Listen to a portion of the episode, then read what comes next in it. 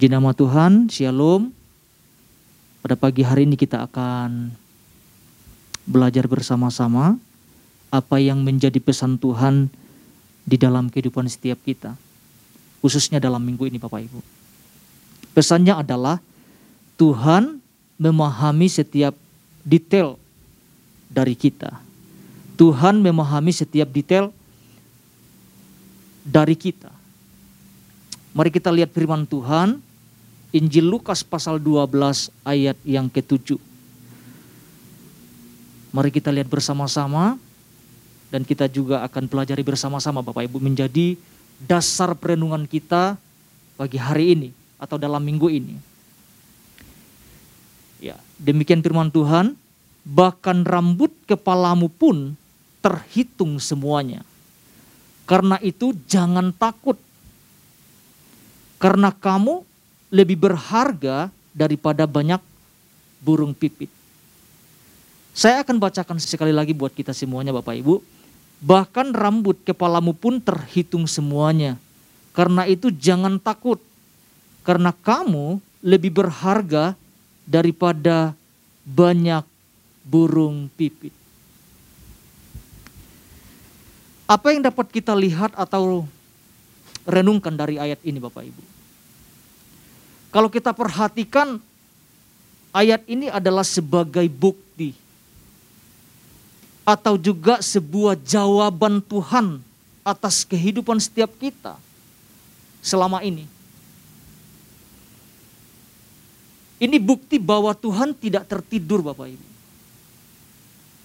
Ini bukti bahwa Tuhan sangat memerhatikan setiap kita secara detail. Mungkin selama ini kita hidup dalam keraguan mungkin Bapak Ibu ya. Hidup dalam ketidakpercayaan. Hidup dalam ketakutan, kecemasan. Dan dan minggu ini Tuhan membuktikan itu. Bahwa Tuhan sungguh-sungguh memperhatikan setiap kita. Bahkan melebihi apa yang kita pikirkan Bapak Ibu. Lewat pesan Tuhan ini membuat saya secara pribadi ya Bapak Ibu ya. Banyak belajar kembali jadinya. Banyak merenungkan kembali. Karena gini Bapak Ibu, hal sederhana saja Tuhan perhatikan gitu. Hal sederhana saja Tuhan pikirkan. Ini ini hebat loh Bapak Ibu. Ini luar biasa. Ya, kita dijelaskan kemarin Mungkin kita tidak anggap penting. Tapi Tuhan anggap penting sesuatu yang tidak kita anggap mungkin ya untuk apa gitu. Tuhan tahu banget tentang keberadaan kita. Sebenarnya tidak ada alasan buat kita menjadi takut sebenarnya. Tidak ada alasan membuat kita bimbang dalam segala sesuatu yang terjadi dalam kehidupan setiap kita. Karena pesan Tuhannya jelas Bapak Ibu. Ini kita harus memberikan perhatian secara khusus lewat pesan Tuhan ini. Karena dari hal yang kecil saja Tuhan peduli kok. Bapak Ibu boleh melihat di dalam inti pesan Tuhan. Di situ ditekankan sangat jelas. Saya akan bacakan Bapak Ibu. Ini, ini penting buat setiap kita. Jadi kita belajar berulang-ulang ya. Saya akan bacakan ya. Dikatakan seperti ini, di tengah keadaan apa pun yang sedang kita hadapi, bahkan ancaman apa pun, Tuhan menyatakan bahwa jangan kita menjadi takut. Kalau rambut di kepala kita saja Tuhan bisa menghitung dan memerhatikannya satu persatu, apalagi diri pribadi kita sebagai umat ciptaannya. Ungkapan sehelai rambut mencerminkan kasih Tuhan yang begitu besar bagi kita. Jika Tuhan saja begitu peduli kepada salah satu bagian tubuh kita yang sering kali dianggap kurang penting. Bayangkan betapa besar kasih Bapak kepada kita seutuhnya. Kalimat ini ini sangat menarik yang bagian akhir. Hal ini seharusnya menyadarkan kita bahwa hidup kita ada di, di bawah apa? Kendali Tuhan. Dan tidak ada sesuatu yang dapat terjadi tanpa seizin Tuhan. Ini sudah lengkap Bapak Ibu. Ini yang menjadi perenungan kita. Ya, saya tidak akan jauh-jauh pembahasan dari dari inti pesan Tuhan ini Bapak Ibu. Yang pertama kita mau lihat bersama-sama adalah melalui pesan Tuhan ini kita diingatkan untuk belajar tidak takut. Saya ulangi lagi nih Bapak Ibu. Untuk tidak khawatir terhadap apa pun juga. Ini kita harus garis bawahi. Apa pun juga. Karena di ayat 7 berkata dengan jelas di ayat 7 di dalam Lukas pasal 12, bahkan rambut kepalamu pun terhitung semuanya. Ini yang saya mau tekankan. Karena itu jangan takut. Karena kamu lebih berharga daripada banyak burung pipit. Kita sudah mendengarkan, sudah dijelaskan, sudah diuraikan di dalam inti pesan Tuhan. Dikatakan jangan kita menjadi takut.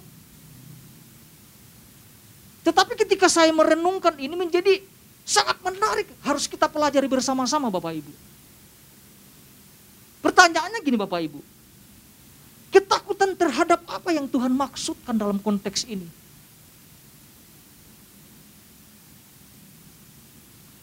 Tentunya kalau kita membaca dalam satu perikop ada banyak hal yang Tuhan uraikan secara beruntun. Tetapi pagi hari ini kita akan melihat dua hal. Ketakutan apa sih yang Tuhan maksudkan? Yang pertama adalah ketakutan terhadap kematian tubuh.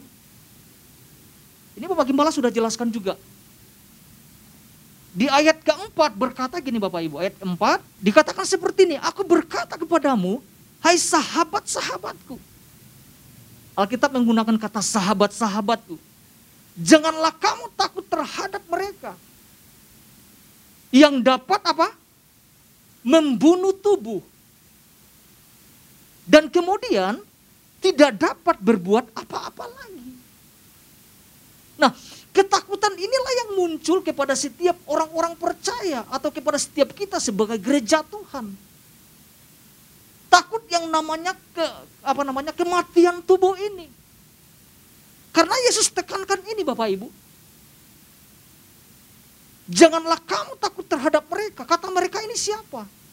Kemarin sudah diuraikan, dijelaskan. Yang Tuhan maksud adalah orang-orang yang berkedok agama kan. Membunuh, melempari, merajam orang atas nama agama kebenaran. Menurut pandangan mereka. Zaman itu sudah terjadi, zaman sekarang terjadi gak Bapak Ibu? Oh terjadi. Dan Tuhan mau kita melihat ini. Apakah ketakutan itu menyerang kehidupan orang-orang percaya masa kini? Oh iya jelas. Ada banyak orang-orang tertutup untuk tidak mewartakan berita tentang kerajaan Allah kan. Ini tantangan buat setiap kita Bapak Ibu. Tidak leluasa kita menyampaikan kebenaran, memberitakan Injil kerajaan Allah. Enggak, enggak, enggak segampang itu. Kita bisa lihat, kita nyanyi rohani saja kita bisa dilempar. Apalagi memberitakan kebenaran ini. Nah pada zaman Yesus saja sudah ngeri Bapak Ibu. Ngerinya sama saja sampai sekarang. Itu kita hadapi. Tapi dengan jelas firman Tuhan berkata, jangan takut tentang kematian tubuh itu. Nanti Bapak Ibu baca ayat yang kelima, itu jelas. Siapa yang harus kalian takutin? Dikatakan dikatakan dalam ayat yang kelima. Jadi kematian, ketakutan tentang kematian tubuh ini, coba kita renungkan bersama-sama. Firman Tuhan jelas mengatakan kemudian tidak dapat berbuat apa-apa lagi. Oke lah mereka bisa membunuh tubuh kita sebagai sebagai gereja Tuhan. Tetapi hal itu tidak membuat kita jadi takut. Karena ada tugas yang harus kita lakukan. Apa tugasnya Bapak Ibu? Tugas kita adalah mewartakan kan. Mewartakan tentang berita Injil kepada semua orang. Tuhan pilih kita Bapak Ibu, katakan amin. Tuhan pilih kita. Tuhan percayakan itu kepada setiap kita, kepada gerejanya.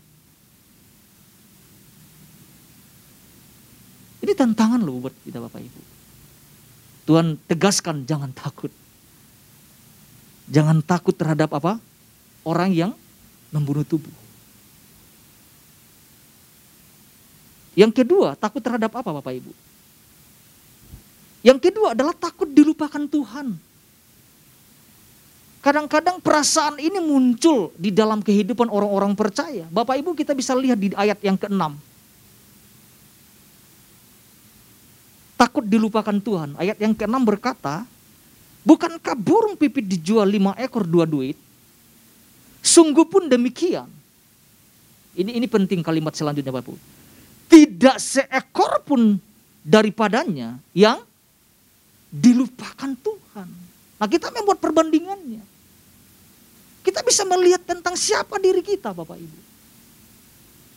Kita ini anak Allah.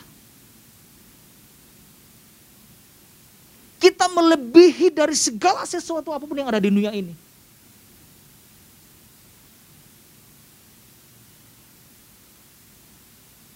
Kita merasa kadang-kadang kayak dilupakan Tuhan. Saya mau sampaikan Tuhan tidak akan pernah sedetik pun melupakan setiap kita. Itu tidak akan pernah Bapak. Tidak akan pernah membiarkan kita. Sedetik pun. Kadang perasaan itu menghantui kita kan. Perasaan ketakutan itu yang menguasai kehidupan setiap kita. Jadi kita bisa berkata sama Tuhan, Tuhan kan gak ada perhatian, gak ada pertolongan Tuhan. Kita menganggap Tuhan lupakan. Kalau Tuhan tidak jawab pergumulan kita hari ini, kita menganggap Tuhan lupakan. Tidak Bapak Ibu. Saya merenungkan ini.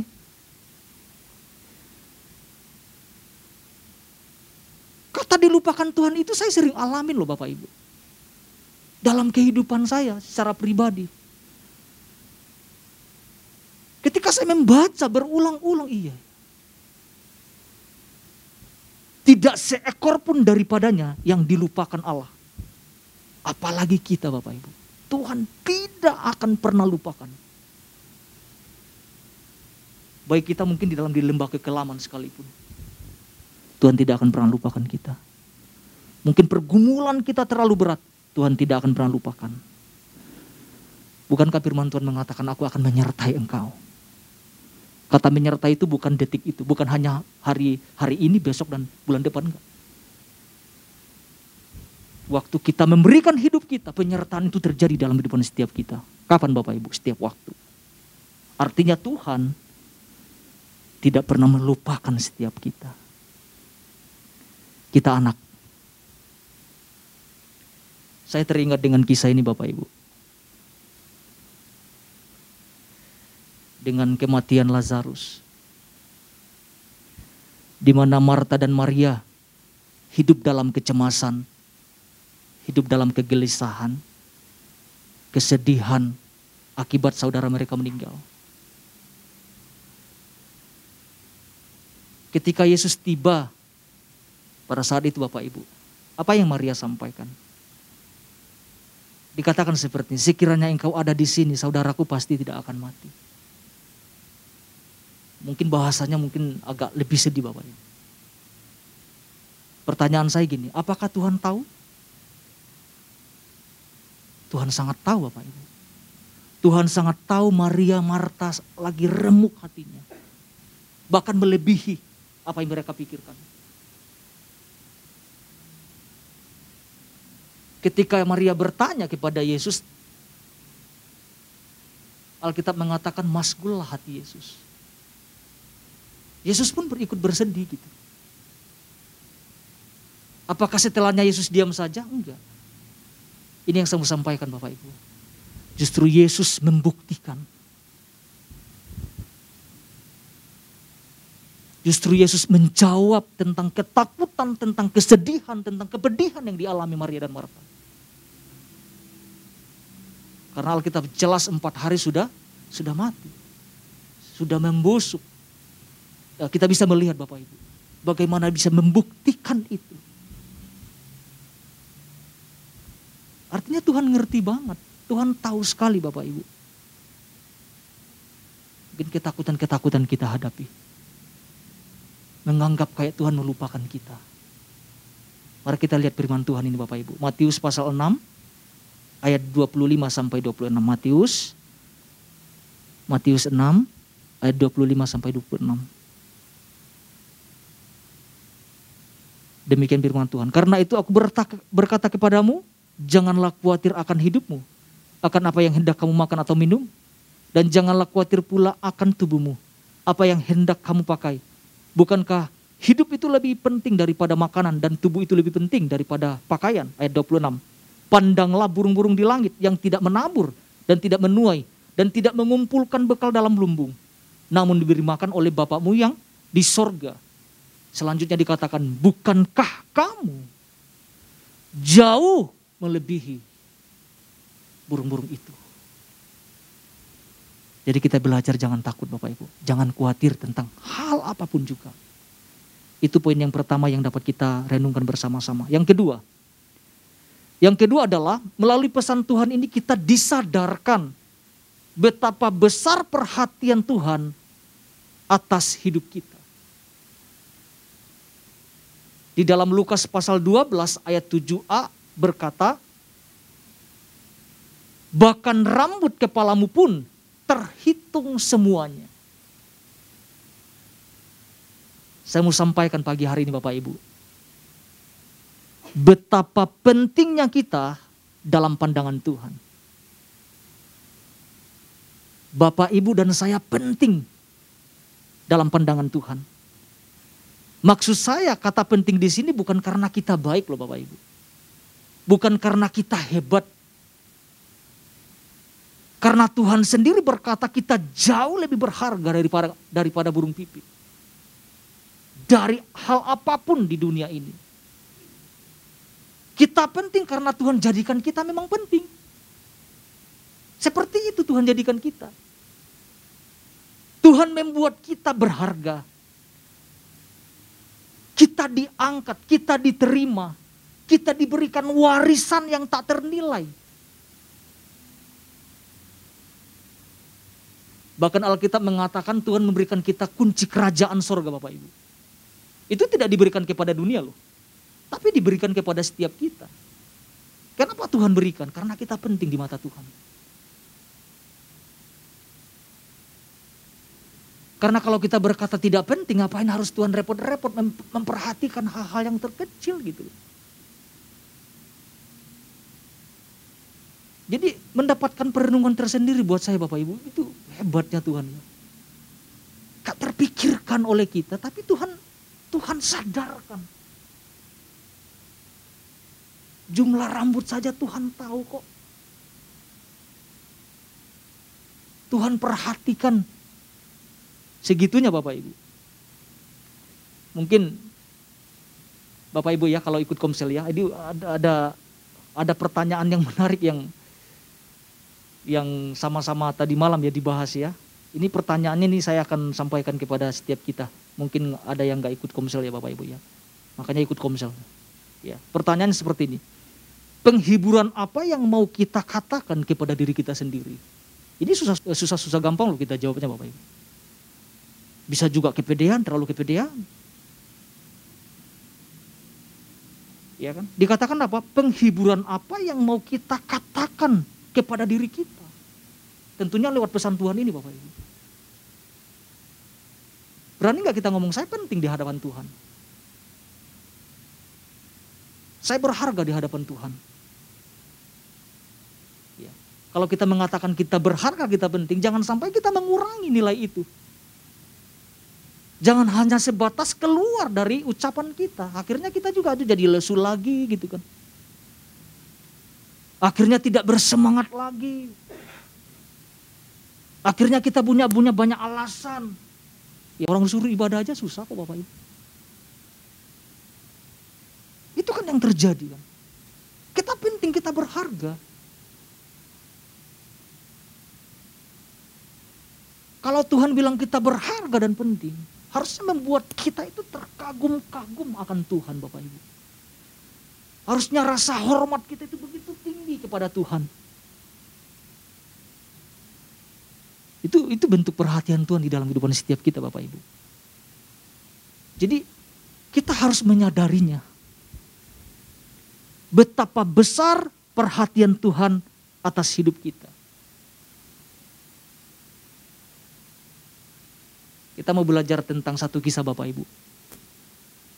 Tentang Zakeus seorang kepala pemungut cukai. Ini kita mau lihat tentang seberapa penting dan perhatian Tuhan. Kita tahu bahwa Zakeus adalah seorang kepala pemungut cukai Bapak. Kita tahu tentang kisahnya. Itu di dalam Lukas pasal 19 ya, ayat 1 sampai 10. Kalau saya membuat pertanyaan Bapak Ibu, kira-kira Zakeus kepala pemungut cukai ini berhak nggak menerima perhatian Tuhan? Kira-kira berhak nggak Bapak Ibu? Karena orang yang seorang pemungut cukai dikatakan seorang orang berdosa. Bahkan dikatakan dalam pengertian saya dikatakan seperti sampah, sampah bagi orang-orang di sekitarnya. Tapi hebatnya gini Bapak Ibu. Sekalipun orang memandang Zakeus adalah seorang yang pendosa dikatakan. Tapi kenapa Tuhan sampai memilih? Harus menumpang di rumah Zakeus. Saya melihat di situ bentuk perhatian Tuhan secara khusus loh Bapak Ibu. Begitu penting. Karena ada banyak pasang mata yang menghakimi. Alkitab berkata, mengapa dia, mengapa Yesus mau ke rumah orang berdosa? Ia menumpang di rumah orang berdosa. Alkitab mengatakan seperti itu. Artinya sebagian orang melihat itu tidak penting. Tetapi yang saya pelajari adalah ternyata Tuhan juga memperhatikan gitu loh. Ternyata uh, Zakeus itu penting bagi Yesus. Buat orang lain tidak penting.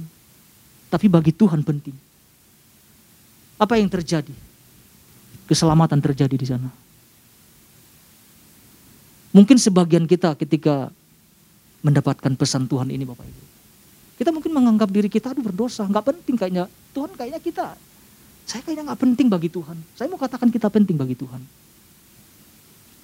Mungkin ada yang orang yang udah mulai mau ke gereja aja melihat, aduh penting nggak sih gua? Saya penting nggak di hadapan Tuhan?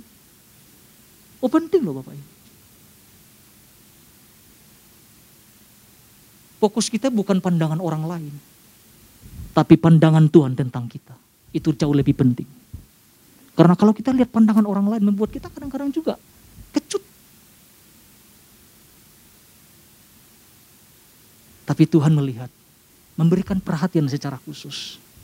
Ketika Yesus masuk ke kota Yeriko, Ketika Tuhan Yesus katakan, Zakheus turun, aku mau menumpang ke rumahmu. Orang-orang mencibir dia, ngapain ya? Ngapain Yesus? Almaranya makan bersama orang-orang berdosa, ke rumah orang berdosa. Buat Tuhan, penting. Sekalipun bagi orang lain tidak penting apa itu. Jadi poin yang kedua yang kita pelajari adalah kita disadarkan betapa besar perhatian Tuhan di dalam kehidupan setiap kita. Jadi jangan berkata Tuhan tidak memperhatikan kita. Justru karena kita penting, makanya Tuhan perhatikan kita secara detail. Dua hal ini yang dapat kita renungkan bersama-sama Bapak Ibu. Tuhan Yesus memberkati setiap kita.